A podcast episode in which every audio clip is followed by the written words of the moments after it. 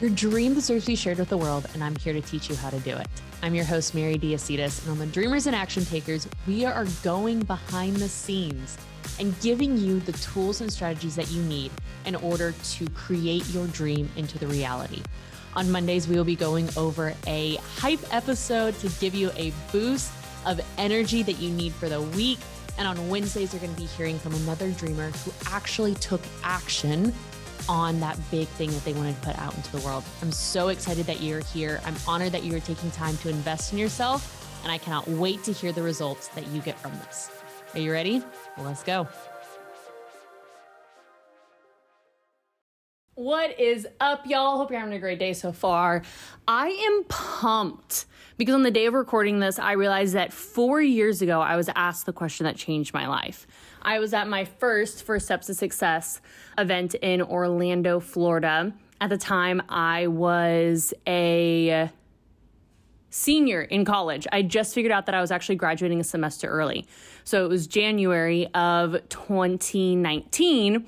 And I figured out that I was graduating December 13th of 2019 because I was out of credit. So I literally only had a year left of school. So anyways, I was asked the question by Danny Johnson, if you knew you could not fail, what would you do? And y'all, for this morning's hype episode, I want you to take even just 10 minutes. Take 10 minutes immediately after listening to this and ask yourself the question and journal about what it is. Even if you've heard this question before, even if you've been asked it before, even if you've answered it before, take time today and write out, if you knew you could not fail, what would you do?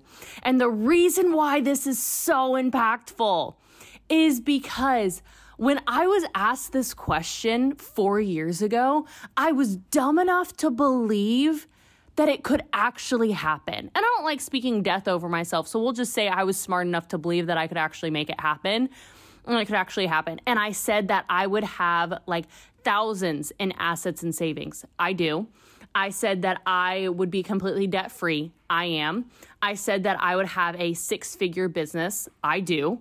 Six-figure marketing agency. I left that conference and the one client that I had, I didn't even have a digital marketing agency. I just said I'd be making six figures doing social media. That's how vague it was, yet it freaking came true. I left that conference and 2 days later, the guy that I was working for more than tripled my income. He tripled what he was currently paying me. I asked him 3 days later, I was like, hey, I want this, basically. And he was like, all right, cool. A few months later, he texted me and he doubled my monthly income again. Okay, a month after that happened, he called me and he said, Mary, you need to start your own social media agency. You need to help people with this. And I did, because I was crazy enough to believe that I could actually make it happen. A couple weeks after that first event, I flew to Louisiana for an event for somebody who I was interning for basically free. I think she paid me $100 a month or something. I was interning for her. I flew to Louisiana for her conference, for her retreat that weekend, and absorbed all of the knowledge, took photos, and ran her social media for it, because I was crazy enough to believe that I could make it happen and could do something about it. Y'all, this question completely changed my life.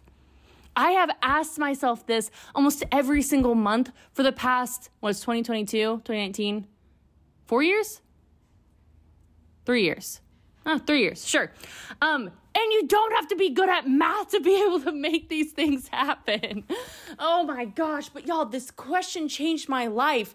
And I know that if you are crazy enough to believe that it could actually be true and you don't let your brain go to but she doesn't know about, no. Y'all, I had just turned 21. I had turned 21. This was January 10th and 11th that I was asked this question. I believe it was actually January 10th. I turned 21 December 13th, just about a month before or after my 21st birthday.